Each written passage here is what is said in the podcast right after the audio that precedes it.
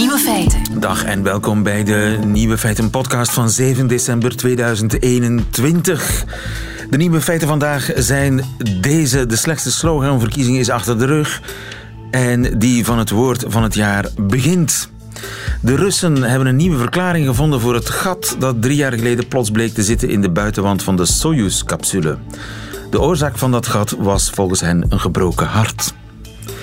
Nieuwe feitenchecker Rien en Marie onderzoekt of er inderdaad meer sporters hartproblemen krijgen sinds corona. En de nieuwe feiten van Bas Birker, die hoort u in zijn middagjournaal. Veel plezier. Nieuwe feiten. Hoe zou het afgelopen zijn met de slechtste sloganverkiezing? Het bedrijf Hema, winkel... En die had de worst musical ever, omdat ze beroemd zijn om hun worst. Ja. Die is toch onklopbaar? De worst musical ever. Ja, of een kapper met Zit je haircut. Zit je haircut was een van de kanshebbers in de slechtste sloganverkiezing ooit. Vlamingen en Nederlanders die kiezen de slechtste slogan van het jaar. Vorig jaar wonnen de Belgen overigens. Met uh, laat je poesje knippen voor ze begint te wippen. Een slogan van Gaia. Dit jaar geen Belgen in de top drie. Op drie de gemeente Almelo met I am Lelo. Naar analogie met I Amsterdam, I am Lelo. Goed gevonden, toch? I am Twerp, waar wachten we op? Cafetaria Borst uit Gelderland, die uh, wint de tweede prijs met de lekkerste borstvoeding aan huis. Cafetaria Borst. Maar wie is de winnaar? Goedemiddag, Benny. Goedemiddag. Van Benny's Vleesservice uit Nijmegen. Gefelici- Helemaal juist. Gefeliciteerd, Benny. Dankjewel, uh, dankjewel. Met je slechtste slogan van het jaar tweeduizend eenentwintig. Wat is je slogan? Mijn ballen wegen honderddertig gram. Mijn ballen wegen honderddertig gram. En ja. Dat staat op je... Uh, op mijn bus. Op je op, bus. Op, op, de, op mijn bus. Ja, ik heb een vleesgroothandel. En daar uh, staat die onder, staat die onderop. Met een telefoonnummer erbij. Ja, natuurlijk. En herinner je nog wanneer je die slogan bedacht hebt? Oh, dat is een paar maanden geleden. Ik eh, doe wel eens meer, meer slogans. Ik heb op de zijkant van mijn bus staan bijvoorbeeld... niet de goedkoopste, wel de beste. En eh, is niet zo groot als olifantenoren. En ik dacht, ik moet achterop er ook wat opzetten. En toen wou ik, wou ik eerst erop zetten van... M- uh, mijn gehaktballen wegen honderddertig gram. Ik dacht, nee, ik doe het anders. Ik maak er gewoon mijn ballen wegen honderddertig gram van. Heb je nooit getwijfeld, Benny? Uh, nou, ik heb er wel over nagedacht. Ja. Natuurlijk. Of het wel kan. Maar in de context van mijn bedrijfsvoering kan het. Want ik zit in het vlees. Dus vandaag. Ja. En word je er wel eens op aangesproken? Och, jawel. Ik maak, vooral, ik maak hele leuke dingen mee. Bijvoorbeeld... Uh, Een poosje geleden werd ik gebeld door een dame met nummer onbekend. En ik neem op en ze zegt van... Hé hey Benny, heb je echt zulke grote ballen? En ze begint te lachen en hangt op. Ach. Zulke dingen. Of hé hey Benny bal, hoe is het met je ballen? Dan roepen ze me na of zo. Ja. Nou ja, de reacties zijn... Als je bijvoorbeeld op de snelweg rijdt...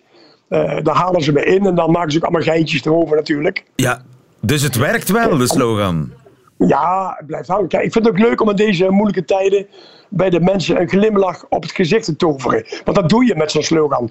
Maar heb je ze eigenlijk ook gewogen, je ballen? Mijn eigen ballen? Ik ben al, ik ben al een behoorlijk oude man. Die wegen niet meer zoveel. Uh... Maar je gehaktballen bedoel ik uiteraard. Ja, tuurlijk. Natuur- ja, natuurlijk. Tuurlijk heb ik die gewogen, allicht. En ze ja. wegen echt honderddertig gram? Ja, ze wegen ongeveer honderddertig gram, dat klopt, ja. ja. Zeg, en zo'n slechtste sloganverkiezing, is dat wel fijn om dat te winnen? Slechtste slogan, dat klinkt een beetje slecht, hè? Ja, het is niet slecht. Laten we zeggen, het is, het is een kwinkslag. Je, je kunt er op twee manieren kun je er natuurlijk in staan.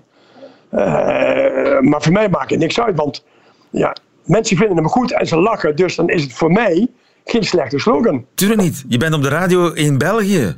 Wat wil je nog meer? Maar is wat, hè? Benny is, is dat wat of niet? Abelle, hè? Ja, Benny van S uit Nijmegen. Veel succes ja. met je ballen. voor de rest van oh, dankjewel. Uh, de week en van het jaar en van uh, je carrière. Benny's Vleesservice uit Nijmegen is de winnaar van de slechtste sloganverkiezing van tweeduizend eenentwintig. Met zijn slogan, zeg hem nog één keer, Benny. Mijn bannen wegen honderddertig gram. Dankjewel, Benny. Tot de volgende. Graag gedaan. Fijne dag. Dag. Dag. Nieuwe feiten. Slechtste slogan van het jaar, die kennen we dus al. Maar welk woord wordt het woord van het jaar? De shortlist daarvoor is ook klaar. Ruud Hendricks, goedemiddag. Dag lieve, goedemiddag. Ruud, uh, hoofdredacteur van Van Dale. Mm-hmm. Iedereen kon uh, het afgelopen jaar uh, woorden uit tweeduizend eenentwintig insturen. Van Dale Uitgevers nomineert dan vijftien woorden voor de shortlist. Mm-hmm. Waren het lange vergaderingen? Wel, dat valt eigenlijk nog wel mee, omdat natuurlijk door het hele jaar door kunnen mensen woorden insturen. Dus we krijgen die lijstjes wel geregeld te zien. Zo weten we wat mensen is opgevallen in de kranten. Maar daarna natuurlijk moet je uit die, uit die honderden uh, suggesties moet je er vijftien halen. En, en wat ja, zijn de criteria om te zeggen van dit hoort erin, dit, dit op, de, op de lijst, we, dit uh, uit de lijst? Wel, dus wat we in de eerste plaats doen is uh, we proberen om het jaar samen te vatten in, uh, in die woorden, kandidaatwoorden van het jaar. Dus het, ze moeten een, een, een weerspiegeling zijn van wat er het afgelopen jaar te lezen is geweest in kranten of te horen is geweest op de radio. En natuurlijk, soms zitten daar uh, dingen, woorden in die vrij snel weer uit, het, uit, uh, uit de actualiteit zijn verdwenen, maar waarvan we denken van hé, hey, dit klinkt bijvoorbeeld wel mooi, maar andere die op die lijst staan, ja, die zijn intussen al zo ingeburgerd uh, dat je soms zelfs er niet meer bij stilstaat dat ze vorig jaar nog niet bestonden. Ja, het ja. woord boosterprik bijvoorbeeld. Ja, ja. M- meteen dus, ingeburgerd, maar ja. een jaar geleden nooit van gehoord. Enkele maanden geleden nee. misschien zelfs nooit van gehoord. Nee, nee. En, en dat is heel vreemd, want de synoniemen zoals een boostershot en een boostervaccinatie, die bestaan al wat langer, maar op de een of andere manier is ook in Vlaanderen dat woord prik, in de zin van een injectie, ineens ingeburgerd geraakt. Want vroeger zeiden we dat ook veel minder, hoor. Je, vroeger ging je ja. griepspuit halen en nu ga je een boosterprik halen. Dus, dus dat... het woord prik is er eigenlijk mee ingeslopen in, ja, uh, met ja, de boosterprik in... mee. In Vlaanderen, ja. Dubbel ja. geprikt, zeiden we ook. Hè? Ik ben al dubbel geprikt. Zijn, juist, ja. En, en uh, net voor de deadline, nu hebben, ik heb nog een stukje erover geschreven, begint ook boosteren aan een opmars. Boosteren. Maar dat is iets... Uh, ja, ja, het had dan nog net... Misschien, ja, het was, de deadline was al voorbij, maar... Ja, het was zo net op het randje, toch ja. een kans dus, uh, hebben. Ik overloop de lijst af. Ja, Delta-variant uiteraard. Ja. Uh,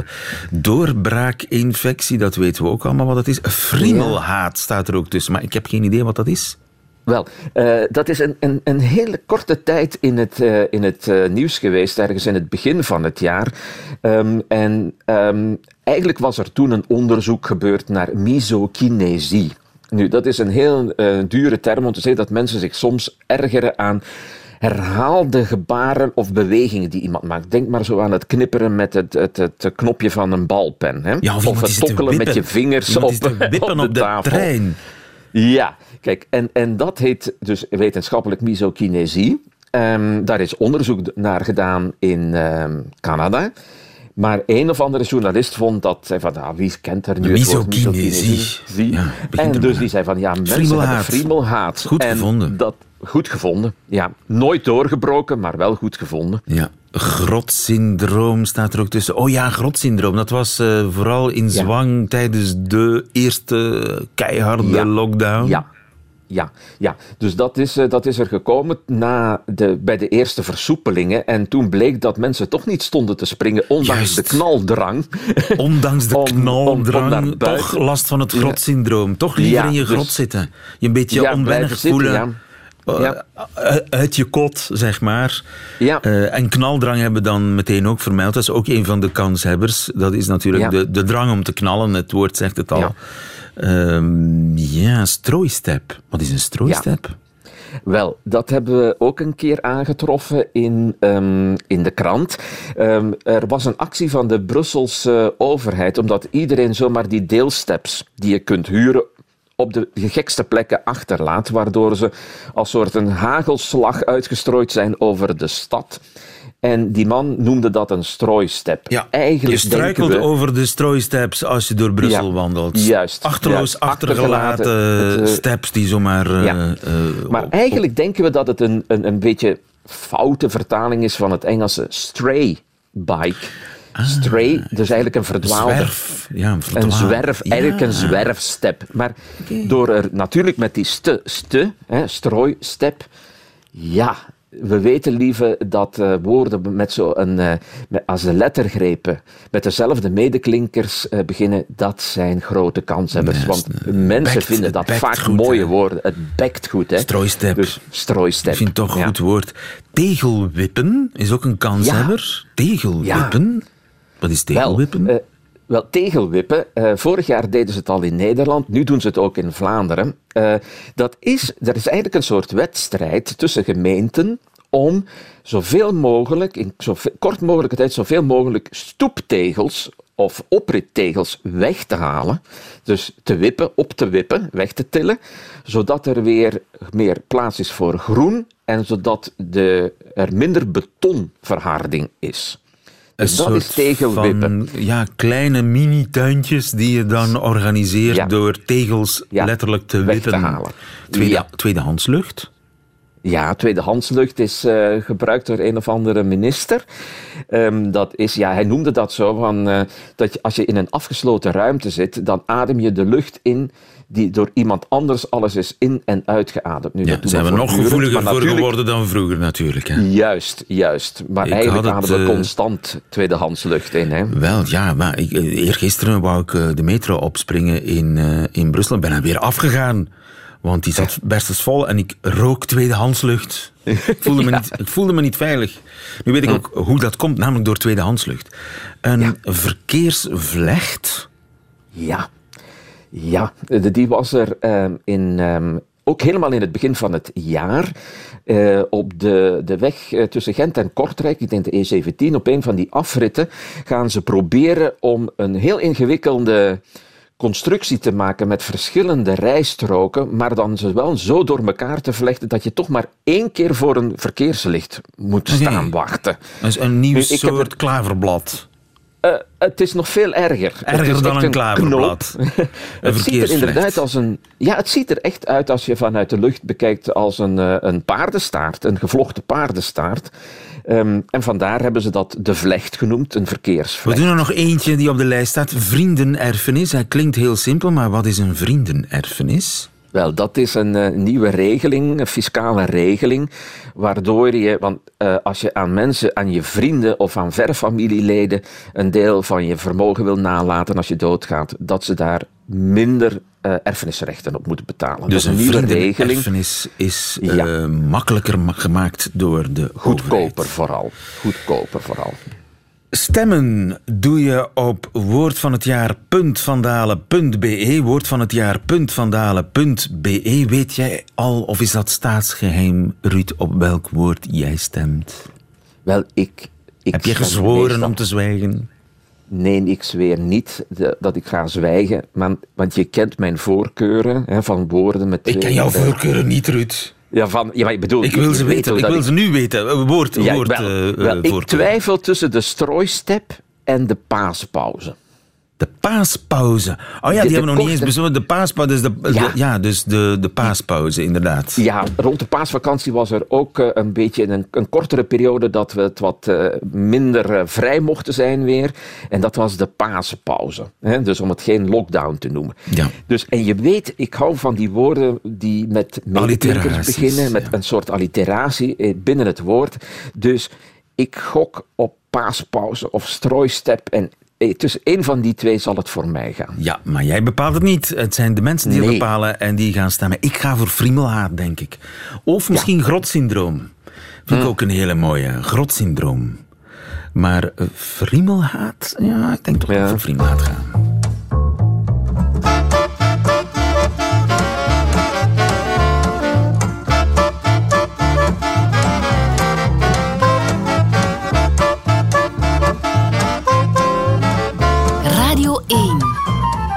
Nieuwe feiten.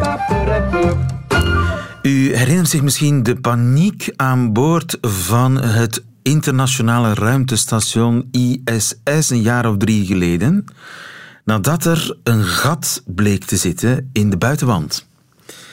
Wel, de Russen die hebben de zaak intussen onderzocht en die komen tot deze conclusie. Dat gat was veroorzaakt door een gebroken hart. Koen Geukens, goedemiddag. Goedemiddag. Van uh, Volkssterrenwacht Urania. Een gebroken hart dan nog. Wat is er volgens de Russen gebeurd toen? Wel, laat ons eerst al zeggen dat dit ondertussen al de derde of de vierde versie is van de ah. oorzaak voor dat gebeuren. Hè.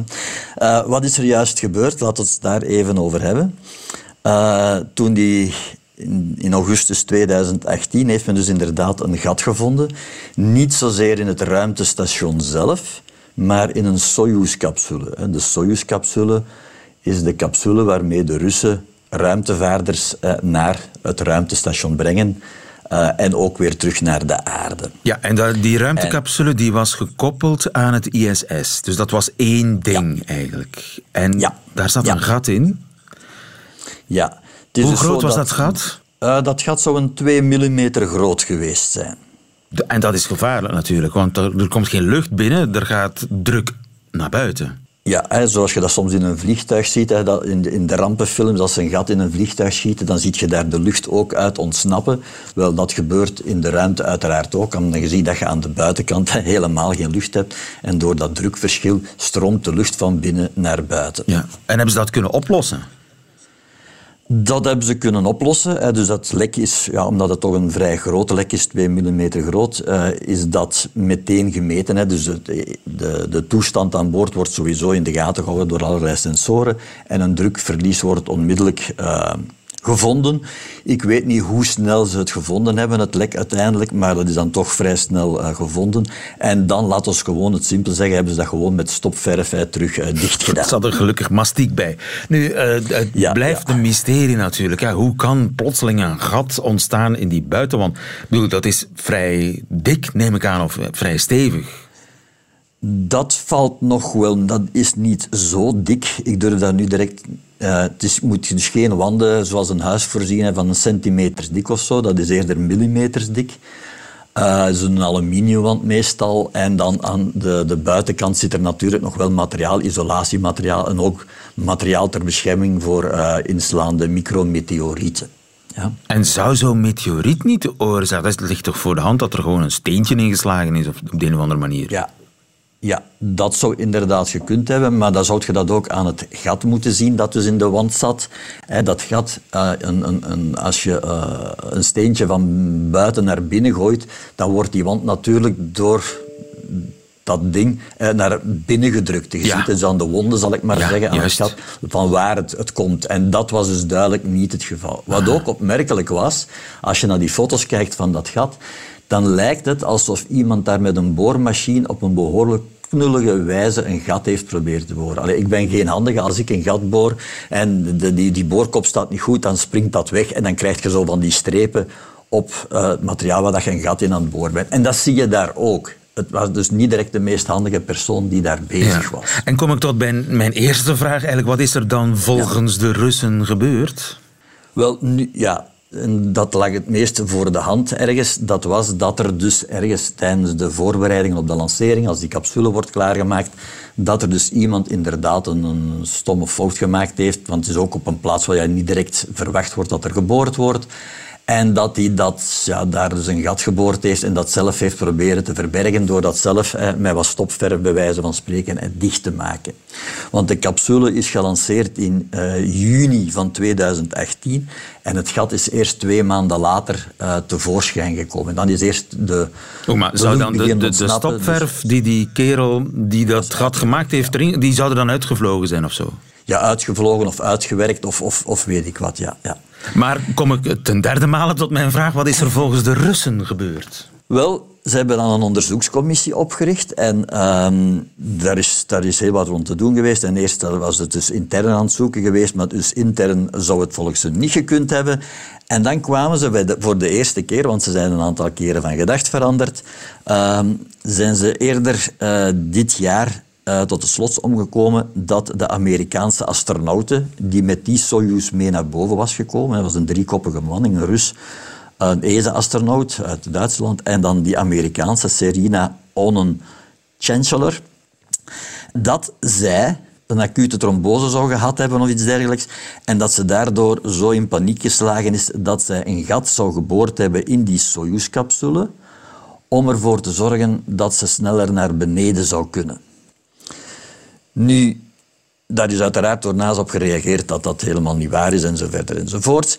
En het is ook opmerkelijk, heb ik nu gezien, dat die astronauten in kwestie is dus arts van opleiding of, of heeft geneeskunde gestudeerd, doet ook allerlei onderzoek rond geneeskunde en de, de, de fysische en psychische toestanden van astronauten in de ruimte en dergelijke, dat zij in oktober tweeduizend negentien, dus een, ondertussen twee jaar geleden, een studie gepubliceerd heeft, een case study zal ik maar zeggen, van een astronaut die niet bij naam genoemd wordt, medisch geheim weet je wel, met dezelfde situatie als de Russen nu haar van beschuldigen. Dus ze hebben eigenlijk gezegd van die studie die ze daar gedaan heeft, dat was op haarzelf. Dus ze heeft zelf die trombose gehad en ze is zelf in die psychologische crisis terechtgekomen. Ik dacht dat, dat er een theorie soort... was van een gebroken hart. Ja, nu is er dus opnieuw een persbericht verschenen en nu wordt er plots gezegd dat er dus een mislukte romance zou geweest zijn aan boord van het I S S met een, met een bemanningslid.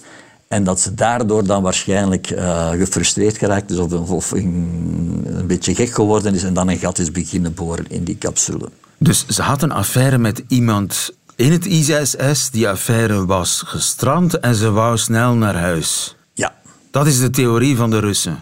Dat is dus de derde versie ondertussen van de theorie van de Russen, ja. En wordt die theorie aan de andere kant bij de NASA enigszins serieus genomen? Naar het schijnt zou NASA, uh, of NASA heeft verklaard dus dat dat allemaal uh, Larry en apenkool was. Ik weet niet wat het Engelse gezegde, de Engelse versie van dat gezegde is. Maar dat zij dus uh, ten alle tijde weten waar welke astronaut zich uh, bevindt. En dat op het moment dat dat lek ontstaan is, dus bij wijze van spreken dat het gat geboord werd, hè, dan gaat de druk naar beneden. Dus ze weten perfect wanneer dat zich heeft voorgedaan, dat er geen enkele Amerikaanse astronaut ook maar ergens in die geburen van die Soyuz-capsule was. Ja. Wat kan er dan gebeurd zijn? Dat is, blijft een open vraag, ja. ja. Maar uh, is, is dit een soort van oorlogje tussen de Russen en de Amerikanen die elkaar beschuldigen? Of in elk geval de Russen be- uh, beschuldigen dus de Amerikanen van sabotage? Daar komt het inderdaad op neer. Uh, waarom dat ze dat doen, dat is ook een groot vraagteken. Is dat omdat ze uh, geen gezichtsverlies willen uh, lijden door het feit dat ze een slechte kwaliteitscontrole gedaan hebben voor de vlucht? Hè? Want dat lek is dan, als dat voor de vlucht ontstaan is, is dat niet gebleken uit hun kwaliteitscontrole. Dus dat is natuurlijk ook niet leuk om dat te moeten bekennen. En dus proberen het nu, denk ik, inderdaad in de richting van de Amerikanen te schuiven. Niet altijd pijs en vreed tussen de Amerikanen en de Russen. Ook niet uh, in verband met het internationale ruimtestation. Koen Geukens, dankjewel. Goedemiddag. Goedemiddag.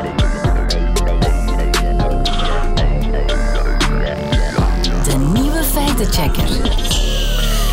Herinnert u zich nog dit dramatische moment op de tweede dag van het E K voetbal? Christian Eriksen die is plots neergezegen op het gras. Ik denk zonder duel. Alle Denen staan daar ook nu met hun rug naar Eriksen toe om een beetje een scherm te maken, zodat de mensen hem niet kunnen zien liggen. En ze geven hem een hartmassage. Dus die heeft wellicht heel zware hartproblemen gekregen. Ja, hartstilstand was het. De Deense, Christian, de Deense voetballer Christian Eriksen die uh, zakte in elkaar op het veld, moest minutenlang gereanimeerd worden. En sindsdien staat Eriksen bovenaan talloze lijstjes van sporters die hartproblemen zouden hebben gekregen door het coronavaccin. Rien en Marie, goedemiddag. Goedemiddag. Rien, het is een hardnekkig verhaal, hè? Sporters die hartproblemen hebben gekregen na vaccinatie met het coronavaccin. Ja. Vooral dan, ja, het is echt begonnen vooral met Eriksen. Uh, nog tijdens die minutenlange reanimatie, het is gelukkig goed met hem afgelopen, uh, eerst is er doorgekomen, maar nog tijdens die reanimatie waren er al op sociale media allerlei speculaties dat het zou te maken hebben gehad met het coronavaccin, dat zou geleid hebben tot die, tot die hartstilstand. Maar dan, heel kort nadien, kregen we de bevestiging van zowel zijn clubarts als zijn nationale ploeg dat hij niet eens gevaccineerd was. En toch uh, duikt hij nog altijd op in lijstjes en compilatievideo's uh, op sociale media, Eriksen. Er zijn er ontaal, ontaalbaar veel, um, ja, die dan tientallen gevallen opsommen, lijstjes maken, compilaties. Je ziet mensen neervallen, je ziet krantentitels die op het scherm verschijnen na elkaar. En telkens wordt dan de link gelegd met van, kijk, dat zijn allemaal jonge, gezonde sporters die allemaal zijn... Ja, ofwel flauw gevallen, ofwel uh, letterlijk uh, overleden door het coronavaccin. Ja, Rien, ik heb hier even zitten goed googlen en kijk. So somebody ran an analysis and they found out that in four months after vaccination rolled out, there are more events like this than in twenty years. And it will take a long time for people to get through the cognitive dissonance that, yeah, this is happening because the vaccines and your leaders have misled you. Ja, onze leiders hebben die vaccins jullie opgedrongen en dat is toch ongelooflijk dat al die sporters daarvan in elkaar zakken. Ja, het is, het, is, het is een heel populaire claim op sociale media. Wie je hier hoorde trouwens, in dat laatste fragment, dat is uh, Steve Kirsch, een, een, een tech-ondernemer, dus uh, niet echt een arts of zo. Maar die zijn heel hard uh, anti-vaccinatie-kant ook. Um, ja, het is een claim die je heel vaak leest. En natuurlijk is men dan beginnen die, die video's en die compilaties onderzoeken. Er zitten soms zestig, zeventig verschillende gevallen in die men na elkaar toont. En dat, dat geeft natuurlijk een heel griezelig beeld. Um, maar als men die begint te onderzoeken, stuk per stuk, merkt men van, ja, van het gros van de gevallen weet men niet eens of de persoon gevaccineerd was. En bij meer dan de helft blijkt van, de coronavaccinatie kan geen rol gespeeld hebben. Bijvoorbeeld um, Gregory Mertens. Ja, dus onze Belgische voetballer Gregory Mertens is in tweeduizend vijftien al overleden aan hartfalen tijdens een wedstrijd. Maar die uh, komt toch voor in die vaccinatielijstjes? Die komt voor in die vaccinatie... Als een, die slachtofferlijstjes. Als een slachtoffer van vaccinatie, ja. ja. Uh, maar er zijn er nog veel meer, ja. Gewoon jonge sporters die uh, neervallen in december twintig twintig in de Verenigde Staten, dagen voordat er begonnen is met vaccineren, komen daar toch in voor. Uh, mensen die, waarvan we weten dat ze geen vaccin hebben gehad, die gestorven zijn aan een overdosis drugs... Uh, mensen die een epilepsieaanval hebben gekregen, mensen die overleden zijn aan hartfalen, maar die ja, last hadden van aangeboren hartafwijkingen, vergroot sportershart, uh, afwijken aan de aorta. Het is, het is, men onderschat hoe vaak, um, hoe vaak dat voorkomt. Jonge, gezonde mensen, sporters, die waar niets aan de hand lijkt en die toch overlijden aan hartfalen. Ja. Of die toch een hartstilstand krijgen en nog net gereanimeerd kunnen worden en dan moet, toch moeten stoppen met sporten daardoor. Maar de claim um, is dat dat soort gevallen spectaculair is toegenomen en dat daar geen ja. andere verklaring voor kan zijn dan die vaccinatie. Ja, en dat is natuurlijk een beetje wat we noemen confirmation bias. Ja? Bevestigingsbias. Men zoekt... Men is overtuigd al van het feit dat vaccins slecht zijn en leiden tot hartproblemen. En men, ja, alles dat men ziet, linkt men automatisch dan daaraan. Dat is ook gebeurd met Eriksen. Uh, automatisch wordt dat, wordt dat gedaan. Maar natuurlijk, gelukkig, zijn er uh, cijfers over. Die cijfers bestaan. Al jarenlang laat bijvoorbeeld de FIFA, de voetbalbond, um, een bepaalde gespecialiseerde commissie bijhouden hoe vaak het voorkomt dat er plots hartfalen is bij voetballers. En tussen tweeduizend veertien en tweeduizend achttien, vijf jaar lang, hebben ze zelfs uh, zeshonderdzeventien dergelijke gevallen geturfd. Um, dat is dus lang voor de coronapandemie, lang voor de vaccinatiecampagne. Um, dus het komt courant voor. Um, intensief sporten is ja, niet goed als je blijkt een afwijking te hebben aan je hart. En het komt helaas dus vaak voor. Is het gestegen? Is het gestegen? Nee. Dus ze hebben Reuters en uh, Agence France-Presse en andere factcheckers internationaal hebben de FIFA en andere sportbonden gecontacteerd. En zeggen, die zeggen allemaal, we hebben geen enkele indicatie dat het zou gestegen zijn. Maar waar komt dat verhaal vandaan? Dat is omdat er, is, er bestaat een vastgestelde bijwerking van de mRNA-vaccins. Dus de Pfizer en Moderna vaccins. Dus toch? Die is vastgesteld. Ja, er is een vastgestelde bijwerking. Extreem zeldzaam. Oplopend tot ten hoogste één op tienduizend gevallen bij jonge mannen van niet hartfalen of hartstilstand, maar twee specifieke hartontstekingen, die heten myocarditis en pericarditis. Die kunnen voorkomen, kort in de veertien dagen na vaccinatie. Um, bij, en nogmaals, extreem zeldzame gevallen.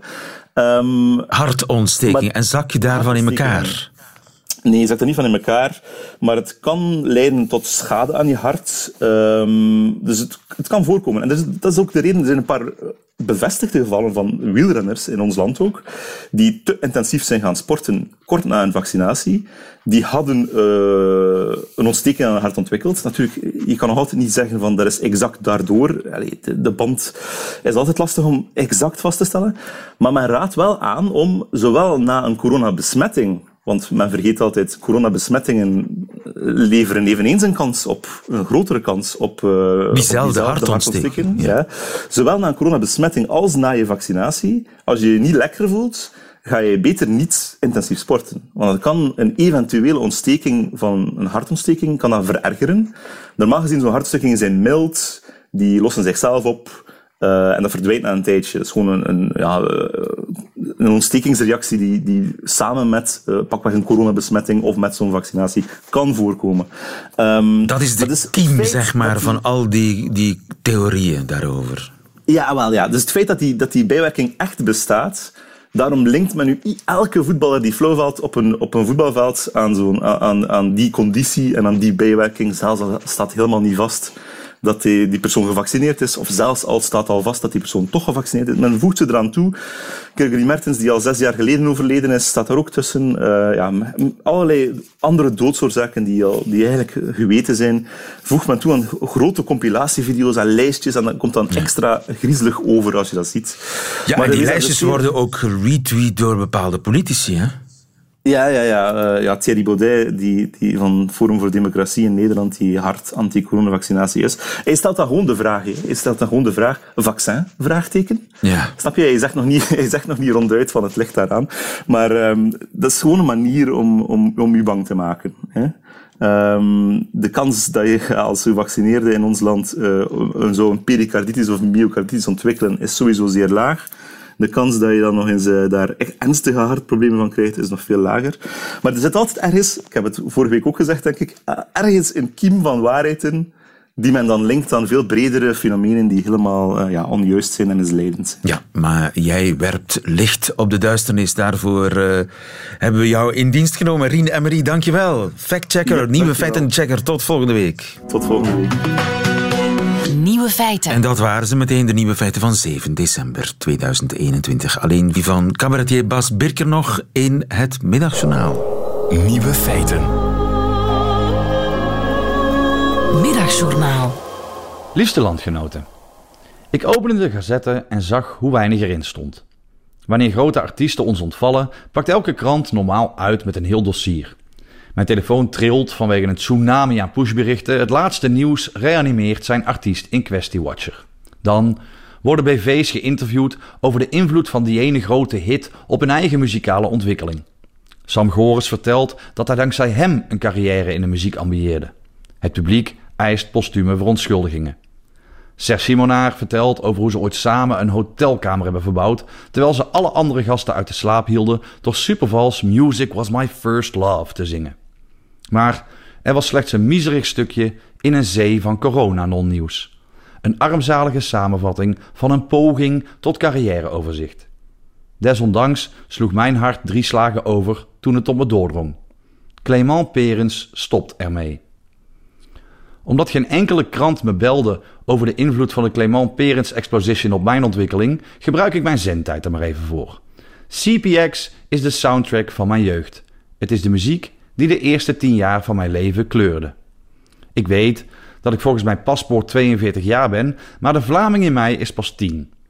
Ik werd geboren als Antwerpenaar op drie augustus tweeduizend elf. De dag dat ik op het Casablanca Festival in Hemiksem voor het eerst tienduizenden mensen tegelijk zich de vraag hoorden stellen wat dat was met die dikke, die dikke, die dikke, wat dat was met die dikke Lu. Ik krijg flashbacks naar de camionet van collega Kannaerts, waarin we gebroederlijk de Masterworks meezongen. Ik heb visioenen van een volledig gerestaureerde asbak van Sid Vicious en gaten die te dik zijn in elke rok. Rok, ja, met C K en hoofdletters ook. Op de juiste plaatsen, niet zoals in Deus, maar genoeg over D-artiesten. Het beste wat de Vlaamse muziek ooit heeft voortgebracht stopt om onduidelijke redenen.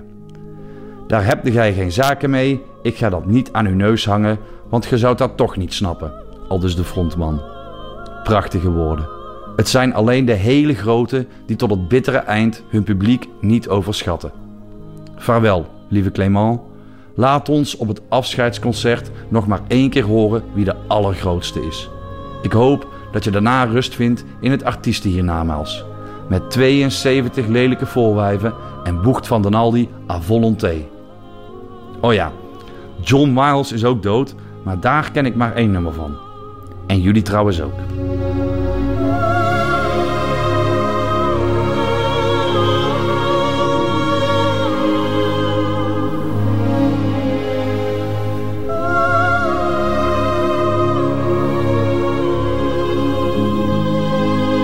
Bas Birker in het Middagjournaal. Einde van deze podcast. Hoort u liever de volledige Nieuwe Feiten met de muziek erbij?